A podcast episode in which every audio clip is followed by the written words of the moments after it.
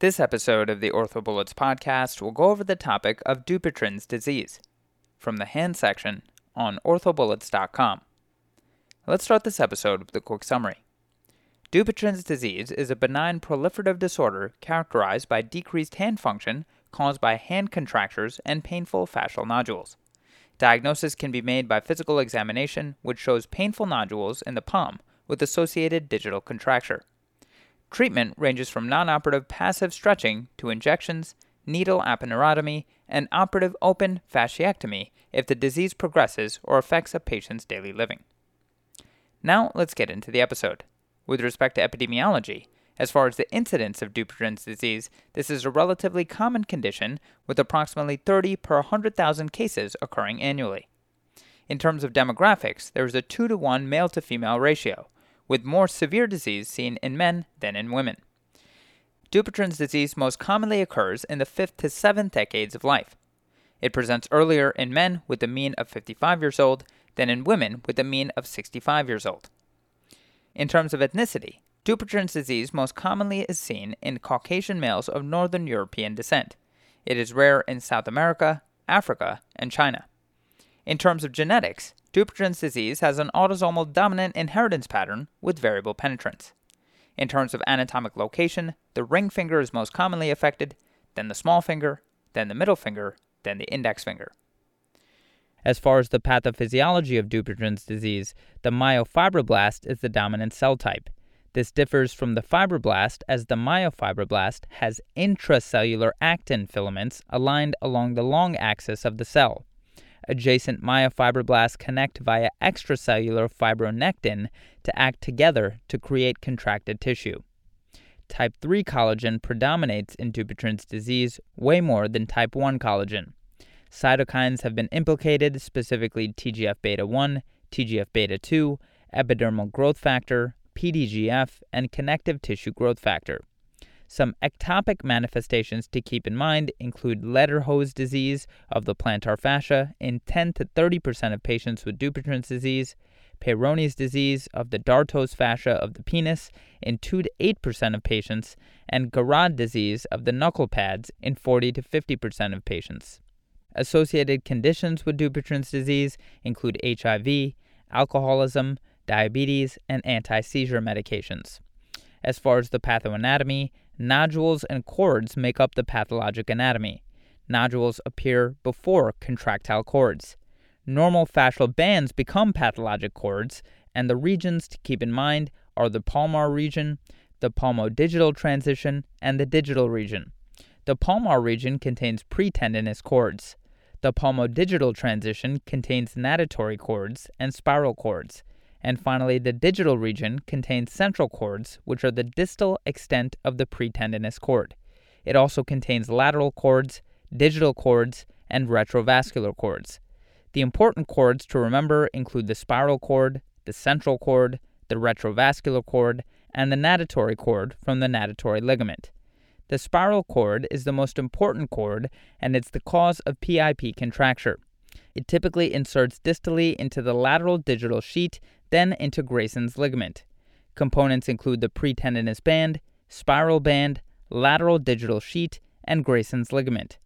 The spiral cord travels under the neurovascular bundle, displacing it central and superficially.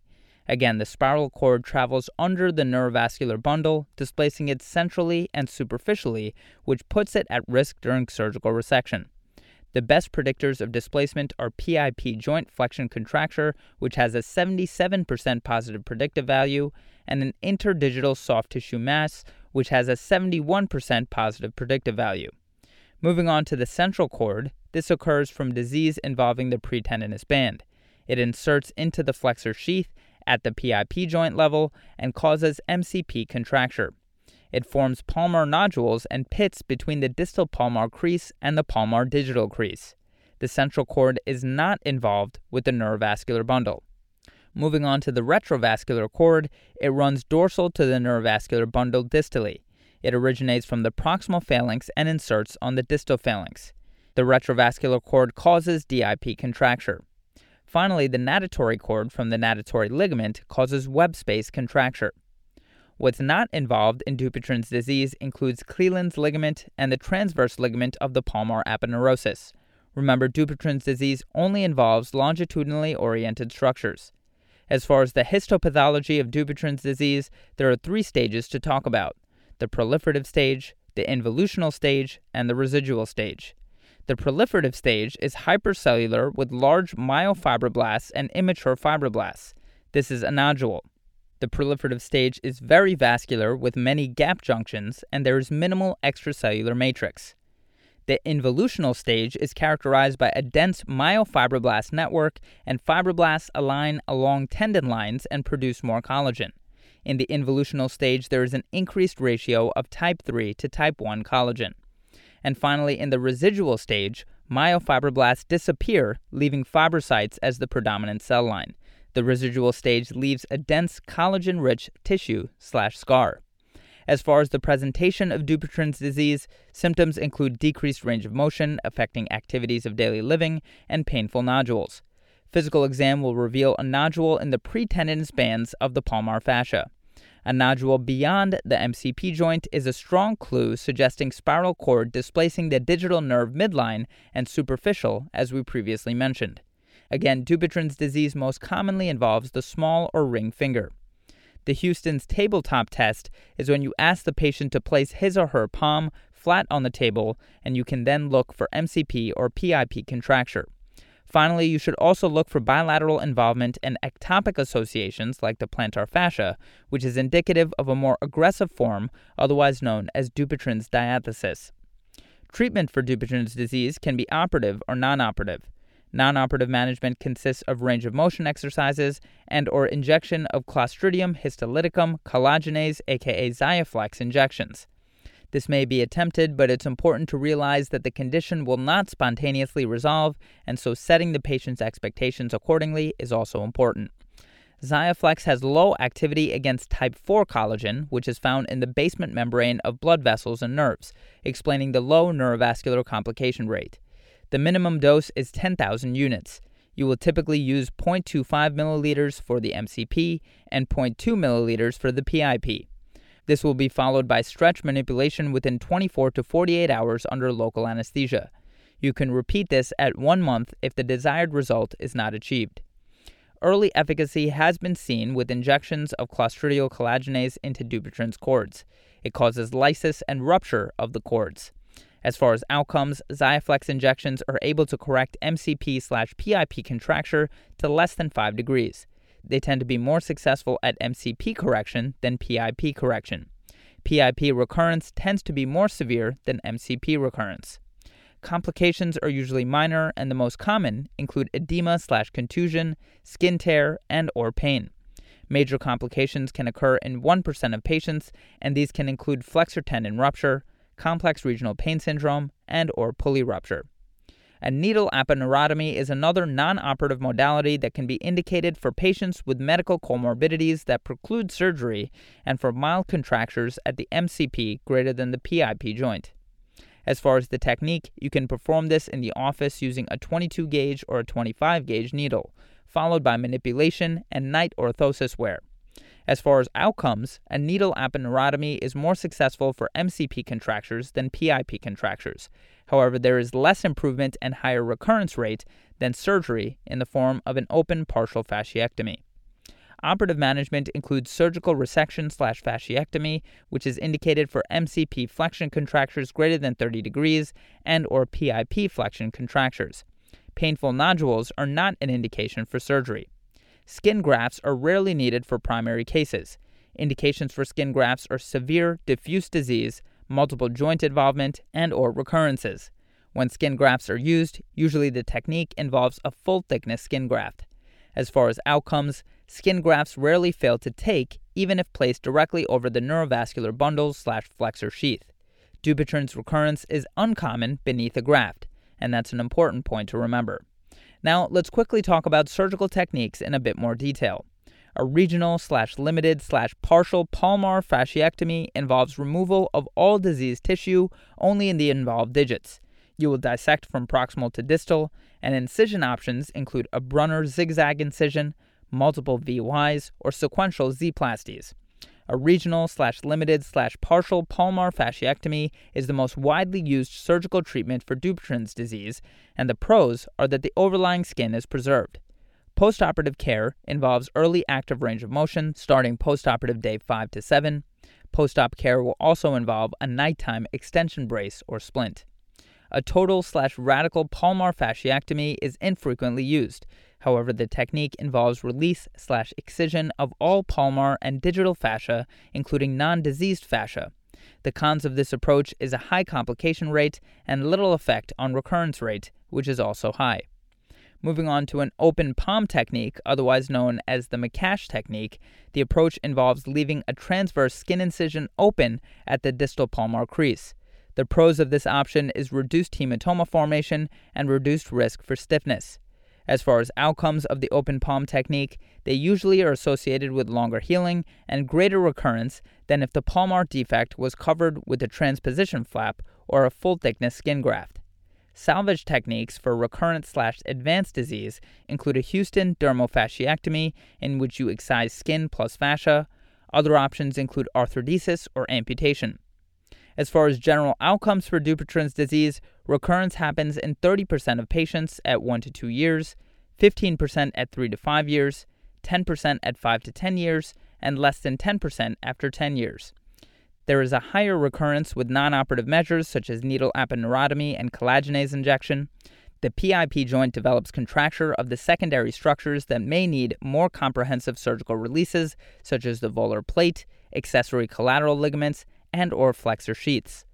Risks of recurrence include Dupuytren's diathesis, especially in those aged less than 50, white men, Dupuytren's disease in bilateral hands, family history, ectopic disease outside the palm, including Ledderhose's, Peyronie's, and or Garrod's pads.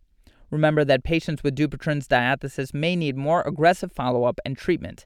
Other risk factors for recurrence include PIP disease and small finger contracture. Finally, let's talk about some surgical complications. The ones to remember include wound edge necrosis, hematoma, flare reaction, neuromuscular injury, digital ischemia, postoperative swelling, PIP complications, and infection. Hematoma is the most common surgical complication and can lead to flap necrosis. A flare reaction is a pain syndrome with diffuse swelling, hyperesthesia, redness, and stiffness. You can minimize this by not splinting immediately post op, but applying splints at the first post op visit. Treatment of a flare reaction includes cervical sympathetic blockage, progressive stress loading in therapy, and or A1 pulley release. Remember that there is no increased risk of complex regional pain syndrome with fasciectomy plus carpal tunnel release. Neurovascular injury is another potential complication because of midline plus superficial displacement of the neurovascular bundle by a spiral cord. Obviously, make sure to identify the neurovascular bundle prior to excising the cord. The risk is 5 to 10 times higher for recurrent disease. Treatment of nerve injury includes immediate nerve repair. Digital ischemia is another potential surgical complication, and the most common reason is correction of long standing joint contracture and the vessels have inadequate elasticity. Less common reasons for digital ischemia is traction, transection, spasm, intimal hemorrhage, and rupture. You can minimize the risk of digital ischemia by not splinting immediately post op and applying splints at the first follow up visit. Treatment of digital ischemia involves allowing the joint to relax and warming the digit, as well as topical lidocaine and papaverine. If the thrombosed segment is identified, use an interpositional vein graft. Postoperative swelling is another complication that contributes to stiffness and poor wound healing. PIP complications include stiffness, instability, and flexion contracture.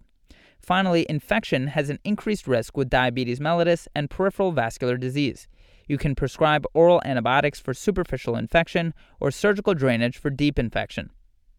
Okay, so now that we've gone over the major points about this topic, let's go over a few questions to apply the information and get a sense of how this topic has been tested on past exams.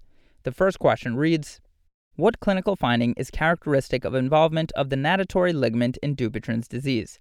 And the choices are 1. Palmar pits, 2. Metacarpal phalangeal joint contracture, 3. Web space contracture. 4. Distal interphalangeal joint contracture. And 5. Tender pads over the dorsal aspect of the proximal interphalangeal joints.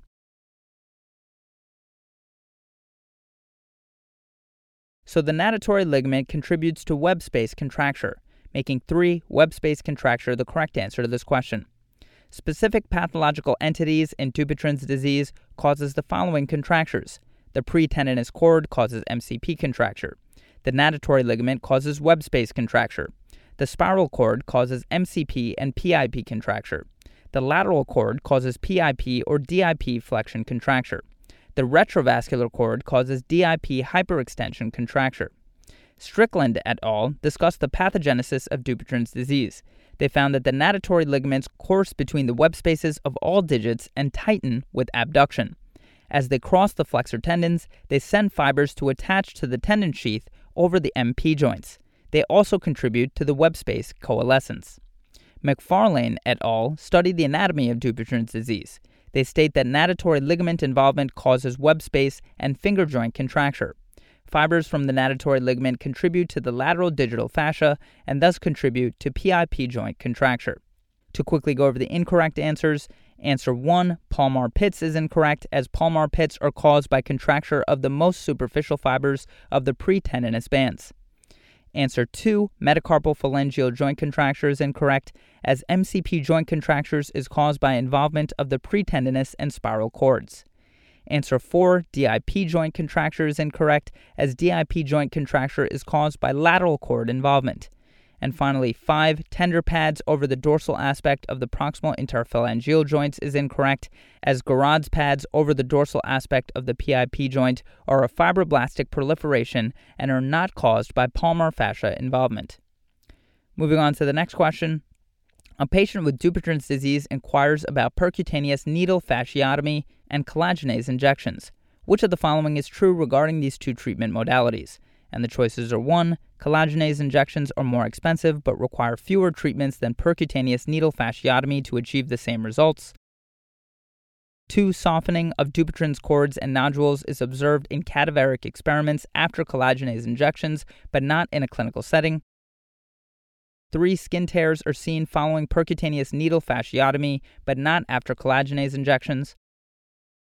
4. Pruritic rash and axillary lymphadenopathy may be observed after collagenase injections, but are not typically seen after percutaneous needle fasciotomy. And 5. Percutaneous needle fasciotomy has a higher incidence of iatrogenic flexor tendon rupture.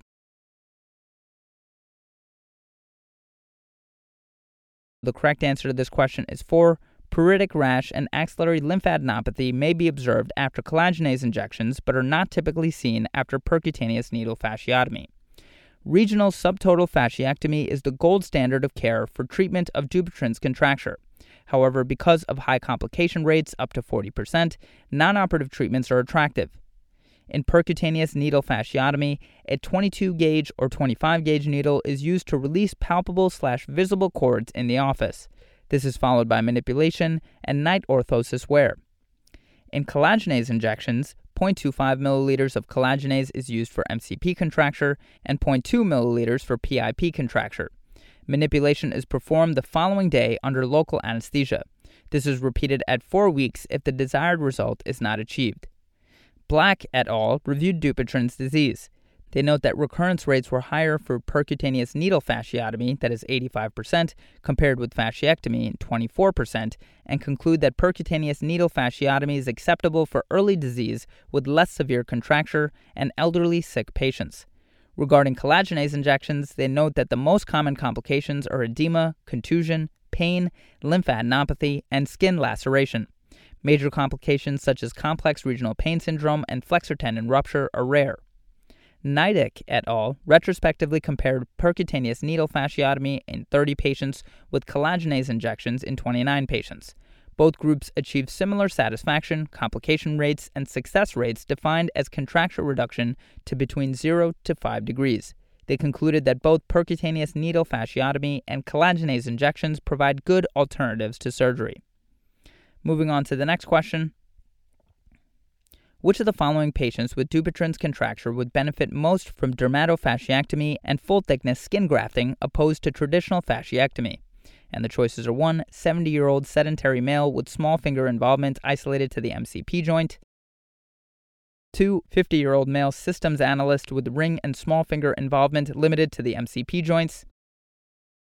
three 65 year old female golfer with ring and small finger involvement, including MCP and PIP joints, four 40 year old female stenographer with middle, ring, and small finger involvement, including MCP and PIP joints, with 50 and 55 degree contractures of ring and small finger MCP joints, respectively. And five, none of the above, as no difference in outcome has been demonstrated between the two procedures.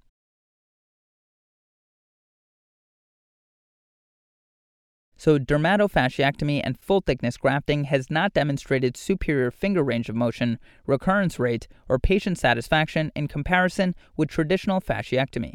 So, the correct answer to this question is 5, none of the above, as no difference in outcome has been demonstrated between the two procedures. The main reference from Ullah et al. conducted a prospective randomized study of 84 Dupuytren's cases treated with fasciectomy alone or dermatofasciectomy with full thickness skin grafting. The question was whether the overlying skin needed to be excised. No difference in clinical outcome or recurrence rate was discovered. Roy et al. reviewed 79 cases of advanced Dupuytren's treated with radical fasciectomy but preservation of the overlying skin, and then adding full thickness skin grafting to the open areas once the fingers were extended. They found the results of fasciectomy to be similar to those published for dermal fasciectomy. Moving on to the next question. In Dupuytren's disease, the retrovascular cord typically displaces the radial proper digital nerve of the ring finger in what direction? And the choices are 1. Palmarly and radially, 2. Dorsally and ulnarly, 3. Palmarly and ulnarly, 4. Dorsally and radially, and 5. Directly dorsal.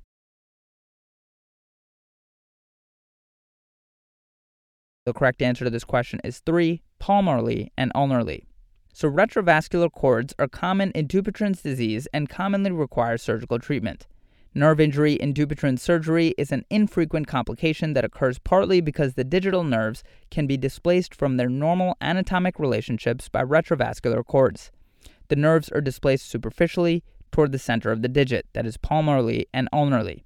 The displacement is typically seen at the level of the metacarpophalangeal joint. And the final question reads All the following have been implicated in the pathogenesis of Dupuytren's contracture except.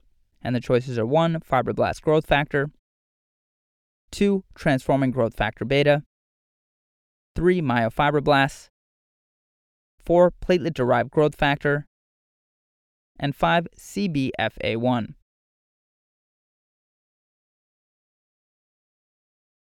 So, of the answers listed, only CBFA1 has no known role in the pathogenesis of Dupuytren's contracture.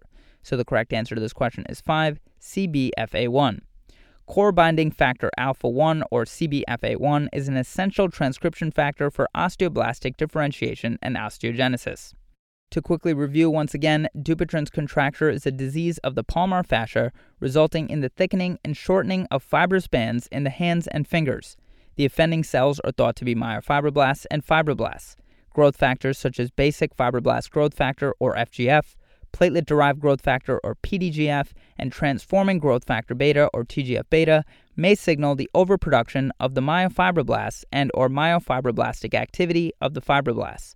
In addition, high levels of TGF beta may hinder apoptosis of the active myofibroblasts, unlike normal tissue healing. McGrouther discusses how pathophysiology of Dupuytren's is related to the anatomy of the palmar ligaments. The article discusses the proposed etiology of Dupuytren's with the loss of normal motion between palmar fascial ligaments causes stress concentrations which stimulate fibrous tissue deposition and contracture. Baird et al. performed a tissue analysis of 12 patients with Dupuytren's contracture compared to 12 control patients. They found that Dupuytren's expressed a higher percentage of peptide regulatory factors, including interleukin 1, alpha interleukin 1 beta, transforming growth factor beta, and basic fibroblast growth factor. That's all for this review about Dupuytren's disease. Hopefully that was helpful. This is the OrthoBullets podcast, a daily audio review session by OrthoBullets, the free learning and collaboration community for orthopedic surgery education. Keep in mind that these podcasts are designed to go along with the topics on orthobullets.com, and in fact, you can listen to these episodes right on the Orthobullets website or mobile app while going through the topic. If you've gotten any value from the Orthobullets podcast so far, please consider leaving us a five star rating and writing us a review on Apple Podcasts. It will help us spread the word and increase our discoverability tremendously. Also, if you aren't already, be sure to follow Orthobullets on Facebook, Instagram, Twitter, and YouTube for daily high yield content. Thanks for tuning in. We'll see you all tomorrow, right here on the OrthoBullets Podcast.